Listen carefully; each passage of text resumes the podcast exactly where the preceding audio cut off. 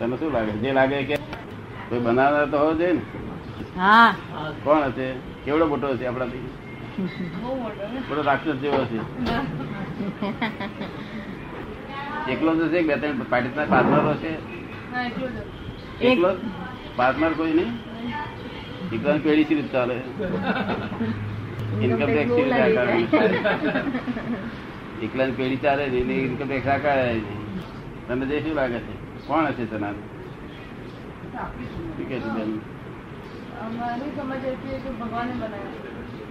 મારી સમજ એવી છે કે ભગવાને બનાવ્યું એમ. આપણે ભગવાનને પછી કોણે બનાવ્યા છે? લોજિકલ પ્રશ્ન ઊભા થાય કે ભગવાનને બનાવનાર જોઈએ પછી. એને કોને બનાવ્યો? પછી એને કોને બનાવ્યો? એને કોને બનાવ્યો? શું કે છે? એ એક્સપ્લેન ના કરી શકાય. હા, પણ તને એમ લાગે છે બનાવનાર ને બનાવનાર જોઈએ પાછો. લોજિકલ પ્રશ્ન ઊભા થાય ને. નેચર કુદરત. આ નેચર છે.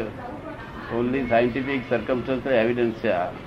સાયન્ટિફિક સર્કમસ્ટન્શિયલ એવિડન્સ તાકાત ક્યાં આગળ રહેશે? તારે God is in every creature whether visible or invisible invisible તારી મારી વચ્ચે ઘણા ક્રિએચર છે. આ જગત આખું ક્રિએચરથી જ ભરેલું છે. તે ક્રિએચરની અંદર ભગવાન રહેલા છે. તને સમજાય બેન? વાત ગમી? ક્રિએચર કોને કહેવાય?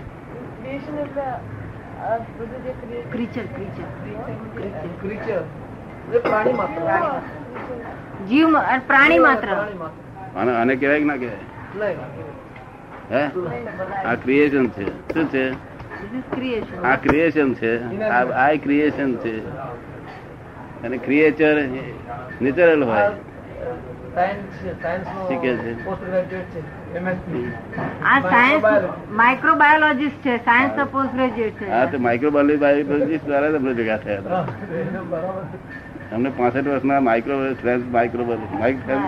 પ્રોફેસર ઇન માઇક્રોબાયોલોજી એવું છે ને જગત જેમ છે એમ જાણવું હોય તો વૈજ્ઞાનિક રીતે હું આપવા કહેવા કહેવા માંગુ છું દરેક જેમ હંડ્રેડ પર્સન્ટ. એમાં એક પર્સન્ટ પણ ભૂલ ના થાય એવી રીતે આપવા માંગુ હું તો ફોરેનના હોલ વર્લ્ડના સાયન્ટિસ્ટો આપવા માંગુ છું. એ જે જાણે છે એની આગળની રૂપરેખા આપવા માંગુ છું. પણ જાણવું તો જોઈએ ને હકીકતમાં વાસ્તવિકમાં શું છે આ જગત? એ ના જાણ્યાનો અર્થ જ શું છે? મિનિંગલેસ બાકી બાકી આ છે તે લૌકિક રીતે તો આ લોકો કે છે એ ખરું છે કે ભગવાન ઇઝ ક્રિએટર લૌકિક રીતે. પણ અલૌકિક રીતે એવું નથી. લૌકિક બરોબર છે. લૌકિક એને ફેરફાર ન કરી શકાય. પણ કે કોઈ શક્તિ તો હોય કે નહીં કે છે? કઈ શક્તિ તો હોય ને કે છે? કોઈ શક્તિ નથી વિજ્ઞાન જ છે ખાલી. અને ઓનલી સાયન્ટિફિક સર્કમસ્ટન્શિયલ એવિડન્સ એ વિજ્ઞાન છે તે કેવી રીતે દેખાય છે? ઓનલી સાયન્ટિફિક સર્કમસ્ટન્શિયલ એવિડન્સ રીતે દેખાય છે. અનુભવમાં આવે છે. છે વિજ્ઞાન જ આખું. કેવી રીતે બન્યું છે આ વિજ્ઞાન શું છે કેવી રીતે છે એ બધું આપવા માંગુ છું. જેને જોઈતું હોય તેમને જાણવું માઇક્રોબાયોલોજી જાણવું હોય તો બધી રીતે આપવા માંગુ છું. જેની શરૂઆત હોય તેની બે એન્ડ એન્ડ આવે.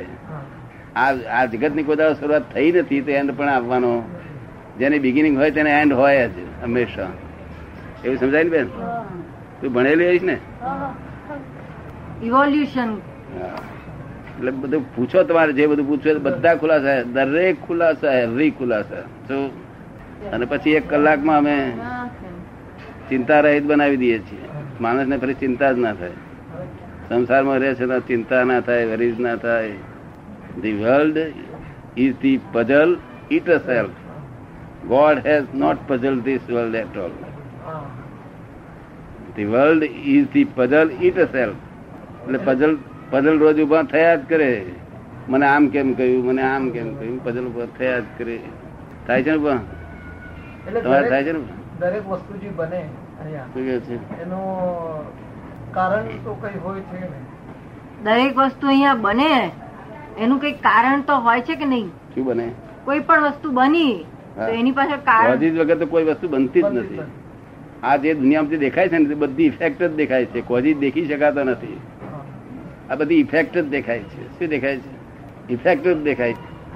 કોઝિસ દેખી શકાતા નથી. દેખી શકાય ખરા પણ મનુષ્યના સમજમાં નથી. સમજ પડે ને?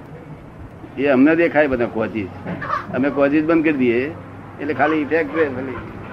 નહીં પણ કઈ વસ્તુ સહજથી થાય છે? અને કઈ વસ્તુ આપણે પ્રયત્ન કરીએ તો પણ નહીં થાય. એનો શું અર્થ? એ કે કોઈ વસ્તુ સહજ રીતે થઈ જાય ની મેળે અને કોઈ વસ્તુ આપણે ખૂબ પ્રયત્ન કરીએ તોય ના થાય. એનું શું કારણ? પણ એનું કારણ કે તમે એટલો પ્રયત્ન ઓછો થઈ ગયો એમ? હું આપને કહું આપનું નામ શું? શ્રીપાદ. તો આપ ખરેખર શ્રીપાદ છો? કે એમાં કઈ ભૂલ છે? ના શ્રીપદ તો તમારું નામ છે તો અમે કાઢ્યું નામ એ તો જાણવાનું એક આ દુકાનનું નામ હોય જનરલ ટ્રેડર્સ માટે કઈ શેઠને એમ કેવાય કે જનરલ ટ્રેડર્સ અહીંયા જાણવાનું નામ બરાબર. હા પણ આપ કોણ? ખરેખર કોણ? આત્મા પોતે. આત્મા પોતે. એ આત્મા પોતે ખરું. પણ તમે તો અત્યારે શ્રીપાદ ને છે તે કોઈ છે તે અપમાન કરે તો તમે તો એને ગ્રહણ કરી લો છો. જો તમે આત્મા હોય ગ્રહણ કરો નહીં તમે તમારી જાતને શ્રીપાદ જ માની બેઠા છો. તમે તમારી જાતને શ્રીપાદ છું એવું જ માની બેઠા છો. શ્રીપાદ તમારું નામ છે એ કરેક્ટ છે પણ માની બેસો તમે તમે તે જ છો એવું માની બેસો એ ગુનો છે. તમને કેમ લાગે છે?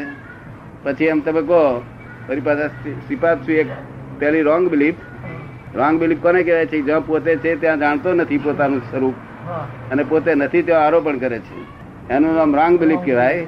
અને એનું નામ જ ઇગોઇઝમ કહેવાય. ઇગોઇઝમ શેનું નામ કહેવાય? કે જ્યાં પોતે નથી ત્યાં આરોપણ કરવામાં આવે. એનું નામ ઇગોઇઝમ આપણે સમજમાં આવ્યું ને? તમને સમજમાં આવી વાત?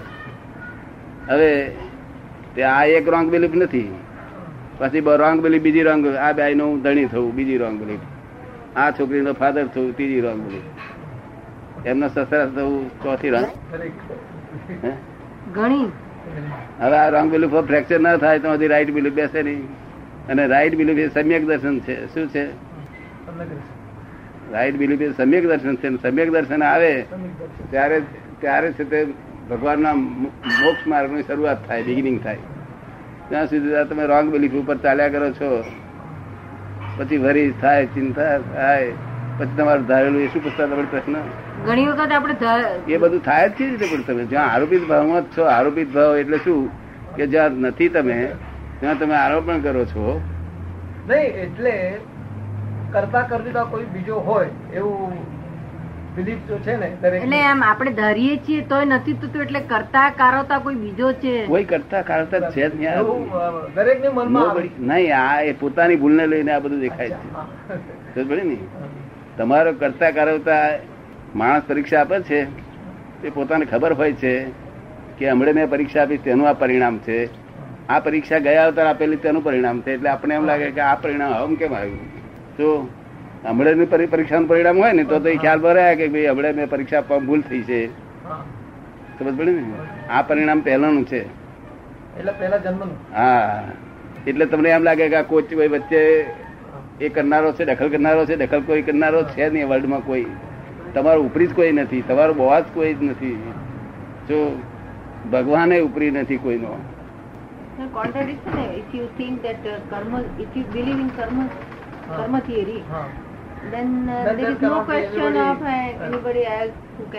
uh, both of them are contradictory. Karmas and that belief is there, it is for satisfaction only, one's own. શું છે બરાબર છે કે છે હે? બરાબર છે કર્મની થિયરી જો આપણે માનીએ, તો પેલું છે જ નહીં કે. મેં વીસ વીસ વર્ષથી મેં સમાધિની બહાર નીકળ્યો નથી. એક ક્ષણ પણ સમાધિની બહાર મેં જોયું જ નથી. મને ગાર બોળે, ધોલ મારે તો મને સમાધિ બહાર જાય નહીં. કારણ કે મારે તો કોને આ પટેલ ને મારે? મને મારી શકે નહીં. મને ઓળખી શકતો જ નથી અને પટેલ ને મારે એ કાયદેસર છે. એ ગેરકાયદેસર હોતું નથી. આ દુનિયામાં ગેરકાયદેસર કોઈ ચીજ થતી જ નથી. કુદરત કુદરત કદર ન્યાયની બહાર ચાલી નથી. આ કોર્ટ વખત ન્યાયની બહાર ચાલે. કુદરત કદર ન્યાયની બહાર ચાલી નથી.